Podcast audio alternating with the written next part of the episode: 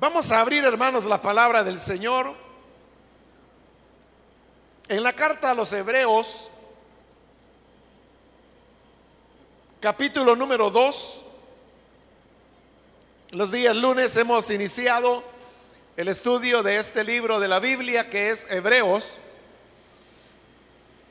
Realmente tenemos poco de haber comenzado y vamos a leer ahora los versículos que corresponden en la continuación de este estudio.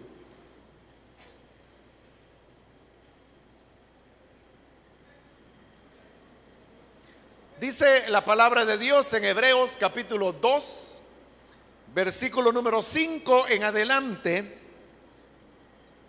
Dios no puso bajo el dominio de los ángeles el mundo venidero del que estamos hablando.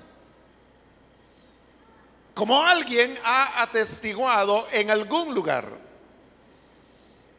¿qué es el hombre para que en él pienses? ¿Qué es el ser humano para que lo tomes en cuenta? Lo hiciste un poco menor que los ángeles y lo coronaste de gloria y de honra todo lo sometiste a su dominio. Si Dios puso bajo él todas las cosas, entonces no hay nada que no le esté sujeto. Ahora bien, es cierto que todavía no vemos que todo le esté sujeto. Sin embargo, vemos a Jesús que fue hecho un poco inferior a los ángeles, coronado de gloria y honra por haber padecido la muerte. Así, por la gracia de Dios, la muerte que él sufrió resulta en beneficio de todos. Amén. Hasta ahí dejamos la lectura. Pueden tomar sus asientos, por favor, hermanos.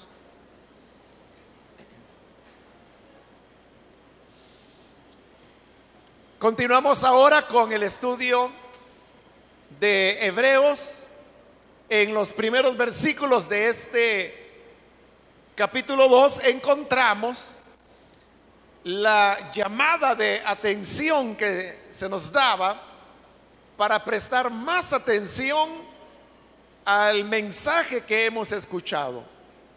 Porque si la ley que fue dada por medio de ángeles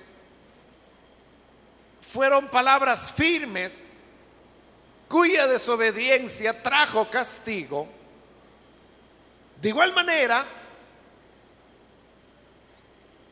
mayor castigo habrán de recibir aquellos que desatienden al Evangelio, el cual no fue enseñado por ángeles, sino que por el Señor Jesús, que en el capítulo 1 ya se demostró que es superior a los ángeles.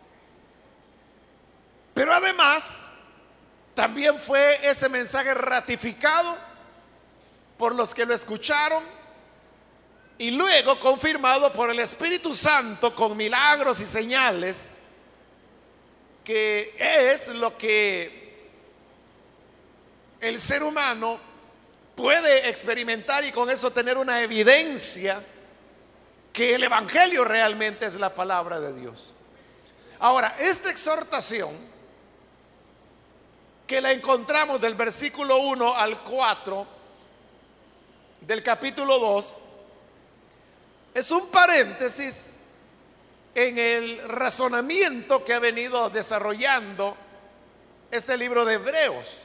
Porque recuerde, en el capítulo 1 hallamos una extensión considerable de argumento basada en siete pasajes de la escritura, demostrando que el Señor Jesús es superior a los ángeles. Pero ahora, al llegar al versículo 5, que es donde comenzamos la lectura, vamos a encontrar otro argumento más que enseña que el Señor Jesús es superior a los ángeles, lo cual ya se dijo.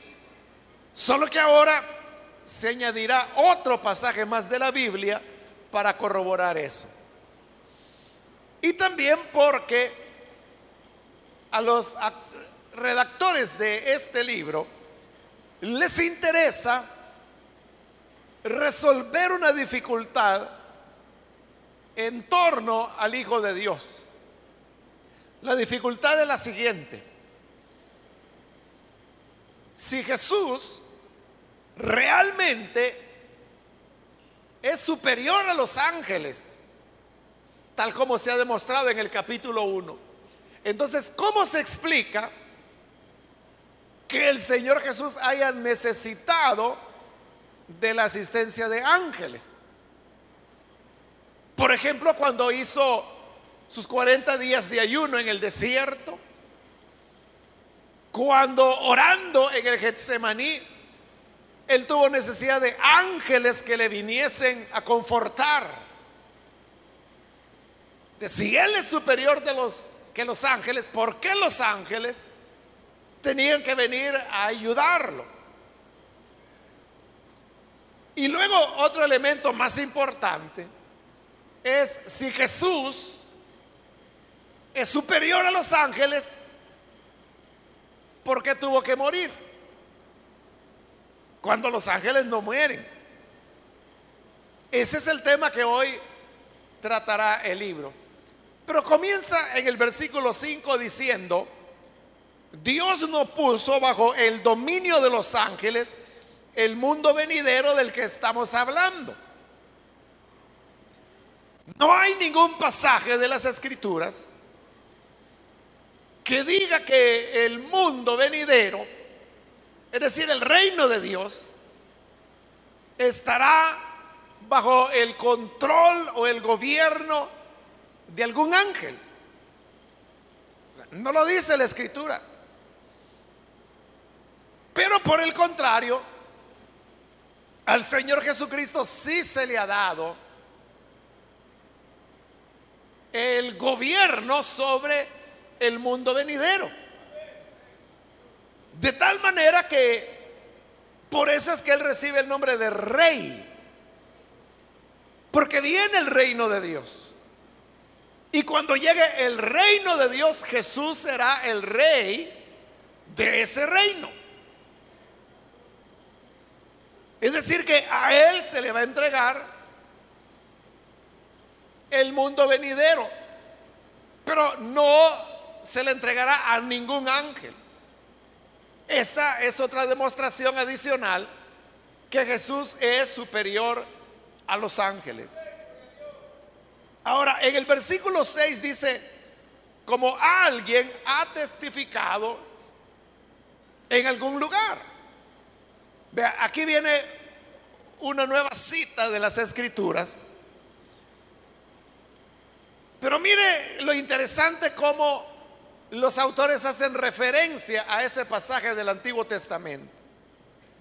Dicen como alguien ha atestiguado en algún lugar. Esa es una manera muy ambigua para referirse a un pasaje de la Escritura. Porque en primer lugar no está diciendo quién escribió esa escritura, simplemente dice alguien. Y por otro lado, tampoco ubica a dónde se encuentra esa escritura. Por eso dice en algún lugar. Alguien en algún lugar. Ahora, hay una razón de por qué esta manera de referirse a las escrituras era bastante común en las escrituras del Nuevo Testamento, en los evangelios, en el libro de Hechos, en las cartas. Estamos viendo acá esta obra que pertenece a la segunda generación y todavía se refieren a las escrituras así de una manera muy difusa. Alguien dijo en algún lugar. Pero ¿por qué lo decían así? En otras ocasiones yo le he explicado que cuando fueron escritos los libros que hoy forman la Biblia, estos libros no tenían título. Entonces, ¿cómo hacía uno, por ejemplo, para referirse a este libro que hoy estamos estudiando cuando no tenía título? Eso es lo primero, los libros no tenían título. Segundo, los libros no estaban divididos en capítulos, sino que era una sola pieza. Hebreos hemos dicho que realmente no es una carta, sino que es un tratado. Pero un tratado es algo que va de principio a fin. La división de los libros de la Biblia en capítulos es algo que se hizo varios siglos después que los libros estaban escritos. Y luego, más adelante, es que los capítulos se dividen en versículos. Entonces vea cómo fueron las cosas. Al principio los libros no tenían título, no tenían capítulos, no tenían versículos. Lo primero que ocurrió es que recibieron nombre los libros. Después esos libros fueron divididos en capítulos. Y más después los capítulos fueron divididos en versículos. Así es como los tenemos hoy en día. De manera más reciente, en 1960 las sociedades bíblicas dividieron además los libros de la Biblia en párrafos. Ya no era solo la división en capítulos y versículos, sino que ahora también en párrafos, porque sucedió que algunas de las divisiones de capítulos o de versículos fueron hechas de manera incorrecta. Entonces se llegó al consenso entre todos los eruditos de la Biblia de utilizar párrafos para facilitar la comprensión de las escrituras. Por eso es que usted puede ver su Biblia. Está dividida en párrafos. Por ejemplo, si usted tiene la Reina Valera en el capítulo 2, arriba del versículo 1 dice, una salvación tan grande, así se llama ese párrafo que incluye los primeros cuatro versículos. Después de eso dice en letras negritas, el autor de la salvación, que va del versículo 5 hasta el final del capítulo 2. Ahora, lo mismo sucede con la nueva versión internacional. Arriba del versículo 1, el capítulo 2 puede leer siempre en negrita, que dice advertencia a prestar atención. Ese es el párrafo. Y arriba del versículo 1, perdón, versículo 5, en negrita dice, Jesús hecho igual a sus hermanos, que sería el segundo párrafo del versículo 2, que va desde el versículo 5 hasta el final del capítulo. Esos son los párrafos. ¿Cómo hacía la gente en una época cuando los libros de la Biblia no estaban divididos? En capítulos ni en versículos y no tenían nombre. O sea, no había manera de poderse referir a esos pasajes. Por eso es que utilizaban expresiones tan vagas como esta. Alguien ha testificado en algún lugar. Y viene la cita bíblica. Hoy sabemos que esa cita bíblica pertenece al Salmo número 8. ¿Pero por qué? Porque hoy los salmos ya tienen número, ya tienen capítulo. Es el 8. Pero además sabemos los versículos, son los versículos 4 al 6 del Salmo 8 los que están siendo citados allí. Porque hoy ya nosotros tenemos versículos, pero antes no existía. Por eso es que allá en el Evangelio de Lucas, cuando el Señor va a la sinagoga en Nazaret y le dan el privilegio de tener la lectura de la Biblia, dice que el Señor tomó el libro de Isaías, probablemente era el único libro que tenían en esa sinagoga. Y dice, y buscó la parte donde dice, el Espíritu del Señor está sobre mí, me ha ungido para proclamar buenas nuevas a los pobres, liberación a los oprimidos, etcétera. Pero mire cómo lo Lucas hace referencia a eso. Porque es en el Evangelio de Lucas que aparece. Dice, abriendo el libro, buscó la parte que dice, no dice Isaías en el capítulo tal, versículo tal, Jesús lo tomó y lo leyó. O sea, no había esas divisiones. Esa es la razón por la cual la escritura es citada de esa manera. Pero bien, ya le dije, la cita es del Salmo 8.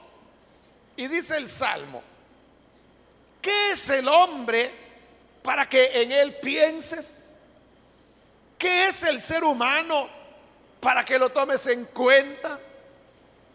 Ese es el tema del, del, del Salmo 8 que está mostrando la pequeñez del ser humano en relación a la grandeza de Dios y la grandeza de su creación. ¿Cómo puede Dios acordarse del hombre siendo tan pequeño? ¿Qué es el hombre? Para que en él pienses. ¿Qué es el ser humano?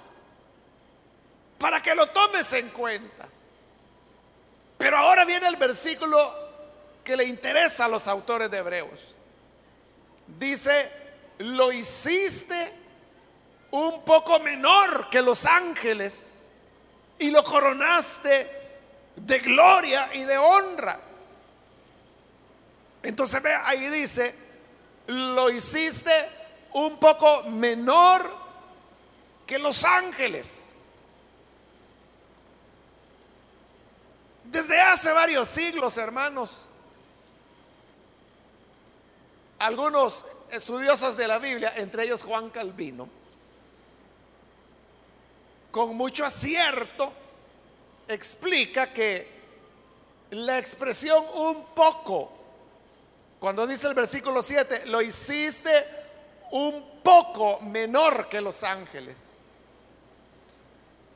Calvino explica que en el hebreo la expresión que se está utilizando es la expresión brachuti.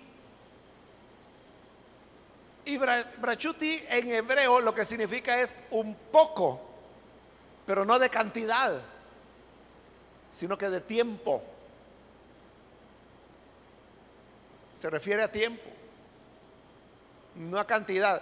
Entonces, cuando dice lo hiciste un poco menor que los ángeles, no significa que el hombre es menor que el ángel, pero solo un poquito. No.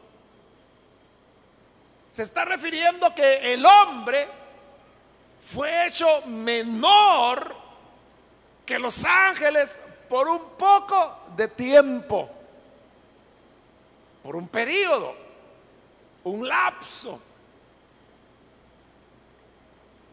Pero a estas alturas es evidente que la cita del Salmo no se está haciendo por cualquier hombre. La cita se está haciendo por el Señor Jesús. Porque recuerde, le dije que aquí lo que están haciendo los autores es anticipándose a una objeción. Y la objeción es la que le expliqué que si en todo el capítulo 1 se dedica una larga parte a explicar que Jesús es superior a los ángeles, entonces si es superior a los ángeles, ¿por qué Él necesitó la ayuda de ángeles? Si es superior a los ángeles, ¿por qué Jesús mostró más debilidad que los ángeles? Porque se acuerda cuando el Señor estaba en el Getsemaní orando y llegan a capturarlo.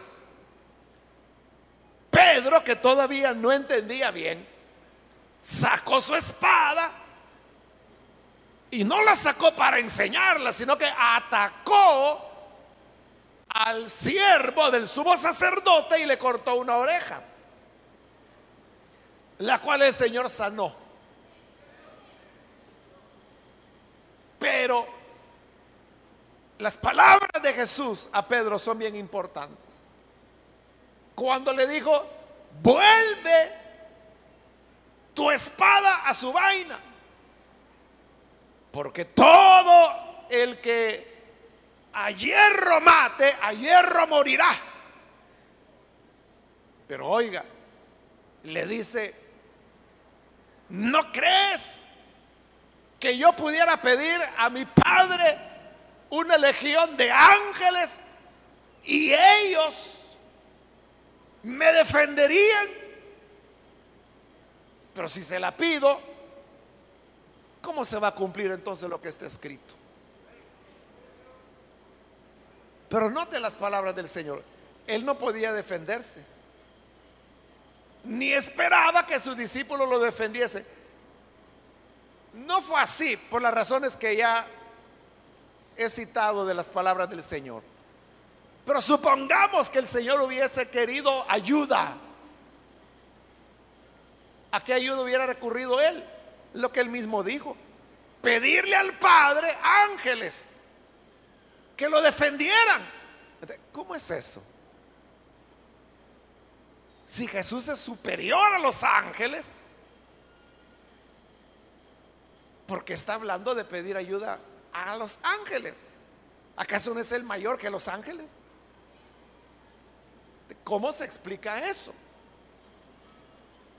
Los autores lo explican citando las escrituras, citando ese Salmo 8 que dice que Dios hizo al hombre Jesús menor que los ángeles. Pero dice un poco menor, pero recuerde, ese poco no es de cantidad, es de tiempo. Está diciendo, por un tiempo lo hizo menor a los ángeles, al que era superior a los ángeles. Aquel que hemos visto que Dios dice, adórenle todos los ángeles de Dios, que lo exaltó con un nombre, llamándole hijo, cosa que Dios no ha hecho con ningún ángel. Pero él, siendo superior a los ángeles, por un poco de tiempo se hizo menor a los ángeles. Está hablando de la encarnación. Está hablando de el tiempo cuando Jesús nació de María hasta el momento de su sepultura. Todos esos años, más o menos 33 años, él vivía en una situación de humillación.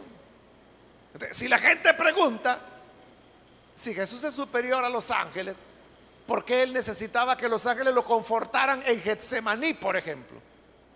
Ah, porque ahí estaba en el periodo cuando había sido hecho menor que los ángeles. ¿Y por qué fue hecho menor que los ángeles? Porque él tenía que venir a ofrecer un sacrificio. De eso va a hablar este libro de Hebreos extensamente. Que Jesús vino para ofrecer un sacrificio. Y así es de claro este libro diciendo que es un sacrificio que le ofreció de una vez y para siempre. Y que con ese solo sacrificio perfeccionó a los santos de una vez y para siempre, de una vez los perfeccionó. Porque su sacrificio es completo y perfecto y suficiente.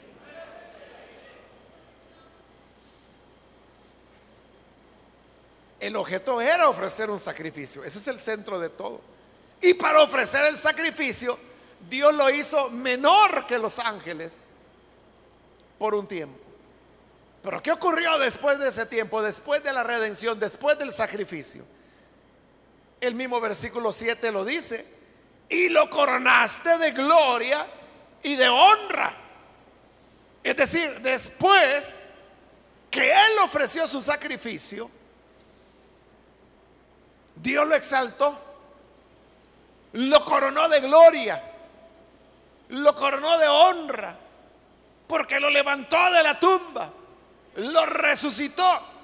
Durante 40 días habló del reino de Dios a sus seguidores y luego ascendió en los aires hasta que una nube le ocultó y dice la escritura que Él está sentado a la diestra de la majestad de Dios, intercediendo por cada uno de nosotros, coronado de gloria y de honra. Nuevamente, Él vuelve a ser superior a los ángeles. Entonces fue un paréntesis. Él era mayor, superior a los ángeles. Y por eso Dios dijo, adórenlo, todos los ángeles de Dios. Pero llegó el momento de la redención. Entonces Él, como se explica en Filipenses capítulo 1, Él condescendió, se vació a sí mismo. Y dice que llegó a la condición de hombre. Y estando en la condición de hombre se humilló todavía más hasta la muerte y no cualquier muerte, sino la muerte vergonzosa de cruz. En esa humillación, Dios lo hizo por un poco de tiempo, menor a los ángeles.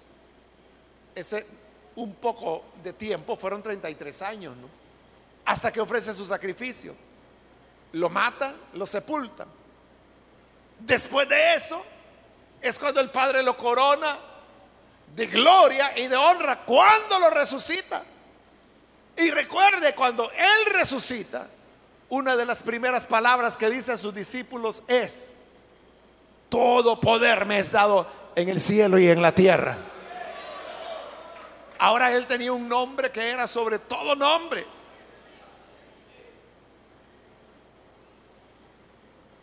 Él es coronado de gloria y de honra.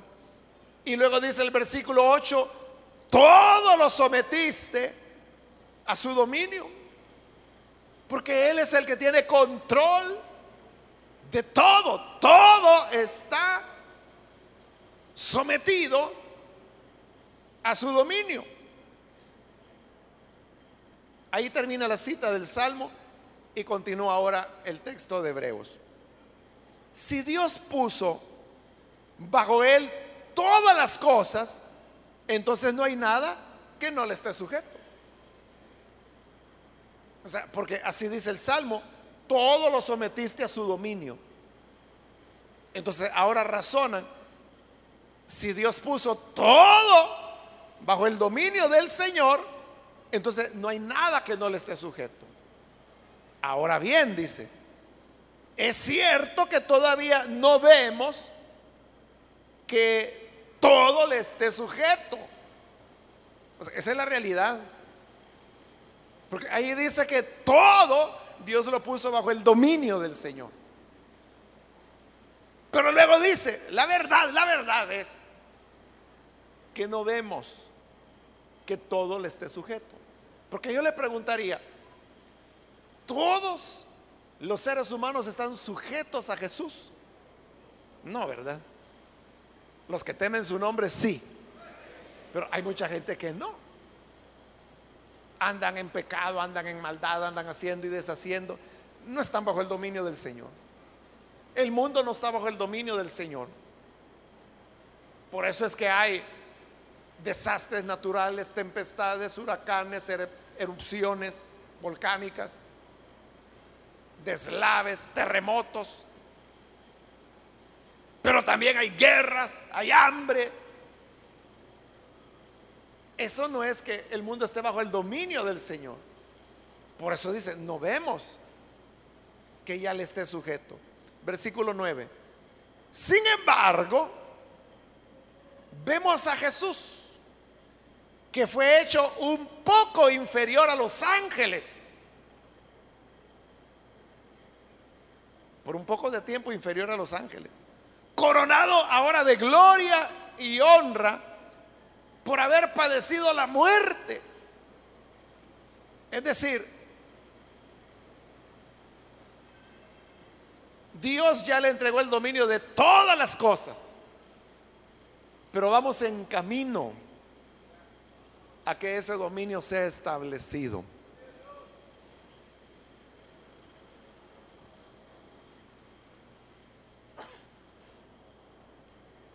Perdón, cada vez avanza más ese dominio. Mientras más personas llegan al conocimiento del Evangelio, el dominio de Cristo continúa avanzando y avanzando y avanzando. Continuará avanzando hasta que un día será pleno. Ahora dice, así termina el versículo 9, por la gracia de Dios, la muerte que él sufrió resulta en beneficio de todos. Porque la muerte que el Señor sufrió beneficia a todos? Ya lo dijimos, porque ese fue el sacrificio. Es la sangre y el sacrificio sustitutorio.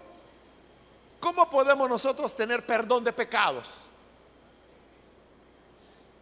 Es solamente por la sangre que Él derramó cuando nos rendimos al Hijo de Dios, entonces viene el beneficio de su sacrificio porque así es como tenemos perdón de pecados, nuevo nacimiento, justificación, santificación, salvación, regeneración, todos los beneficios que se encuentran en el sacrificio de Cristo. Entonces, el que él haya sido hecho un poco de tiempo, menor que los ángeles, y haya venido a morir, dice que eso fue por la gracia de Dios. Porque esa muerte que él sufrió resulta en beneficio de todos. No solo redimió al ser humano, redimió la naturaleza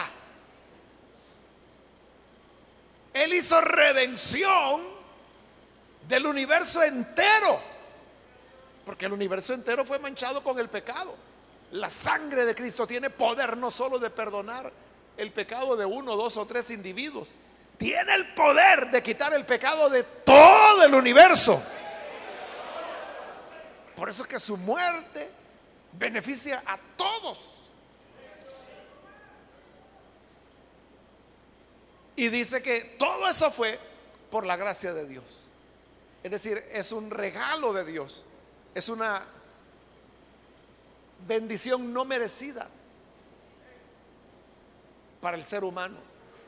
Que Él enviara a su Hijo, se entregara y que entregándose nosotros lleguemos a tener el beneficio del perdón.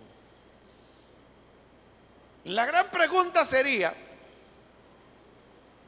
si Dios mostró su gracia enviando a su Hijo, el que era superior a los ángeles, lo hace inferior a los ángeles, menor que los ángeles por un tiempo.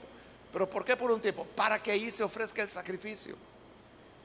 Ahí se compró la redención, tu redención, el perdón de tus pecados, tu salvación, tu paz, tu justificación, tu santificación, tu salvación, todo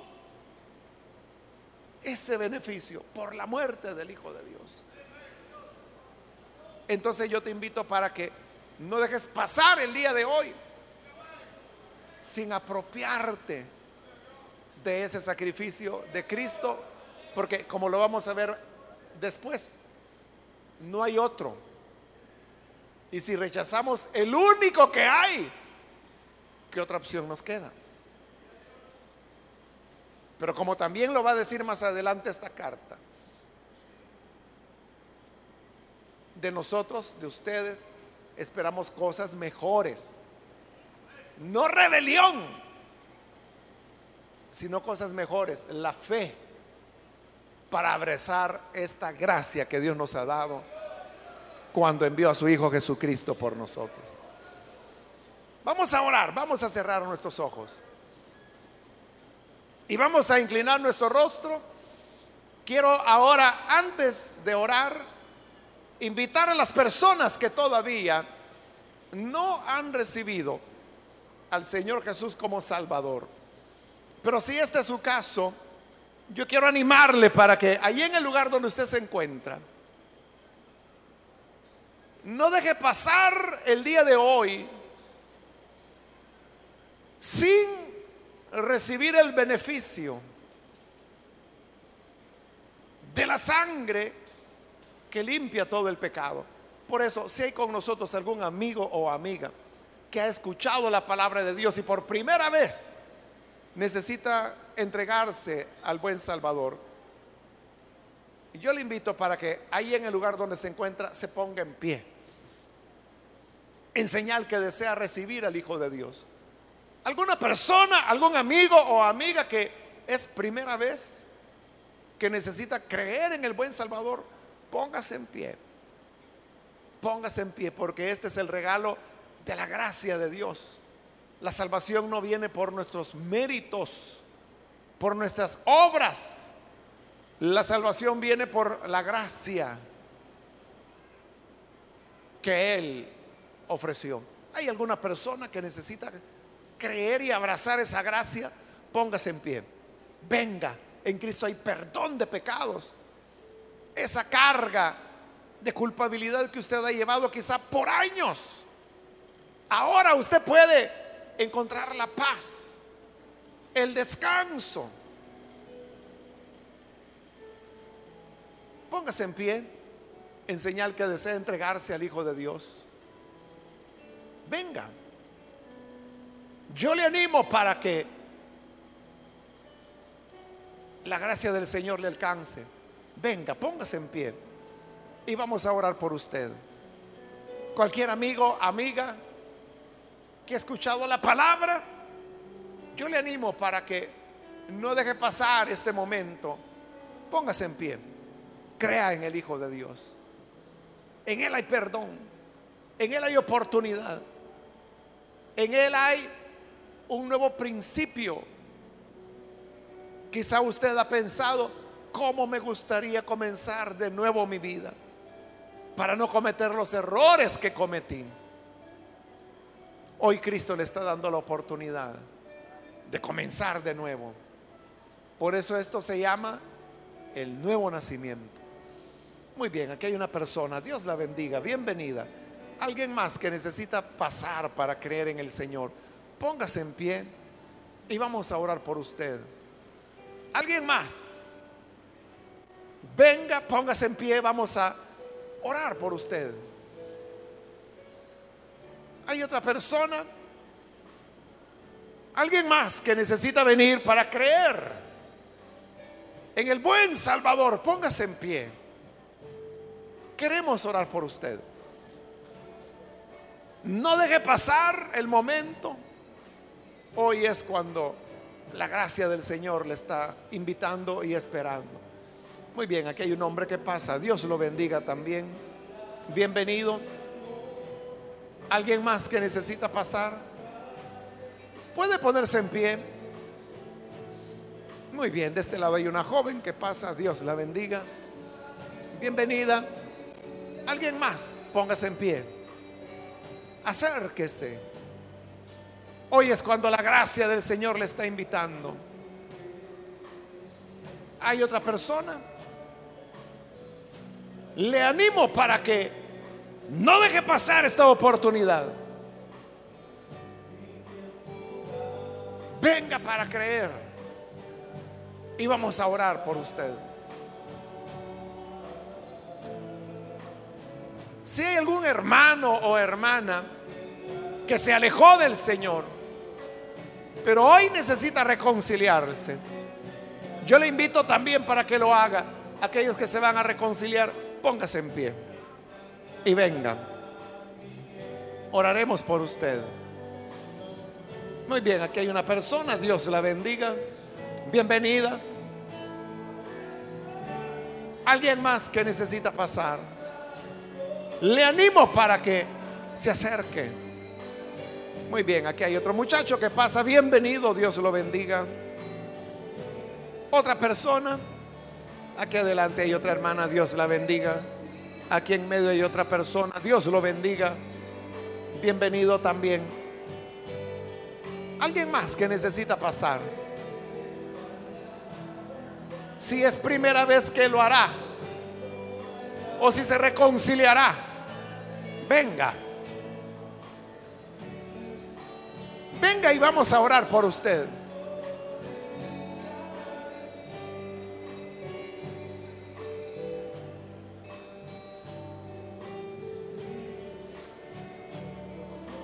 Voy a hacer la última invitación si hay alguien más que por primera vez necesita venir al Señor o necesita reconciliarse. Pase. Y esta es ya la invitación final que hago. Aprovechela. Muy bien, aquí hay otro hombre. Dios lo bendiga. Bienvenido.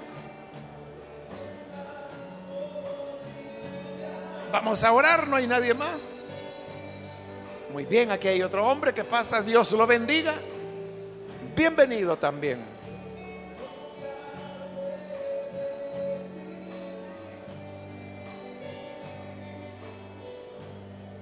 A usted que nos ve por televisión también le invito para que se una con las personas que están aquí al frente.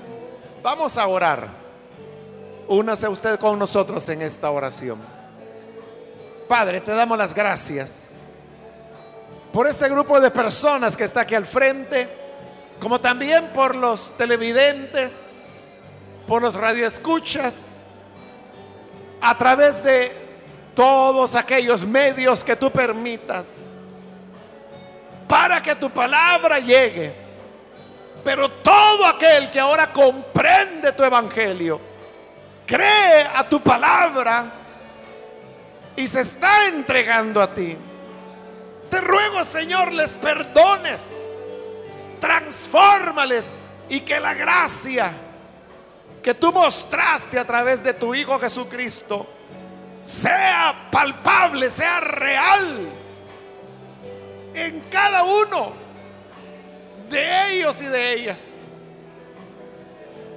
Y a los que hemos creído ya en la fe, ayúdanos a entender que no fue por mérito nuestro, fue por aquel que por un poco de tiempo se hizo menor que los ángeles y lo hizo para venir a ofrecer su vida en sacrificio. Sacrificio gracias al cual hoy tenemos perdón de pecados, redención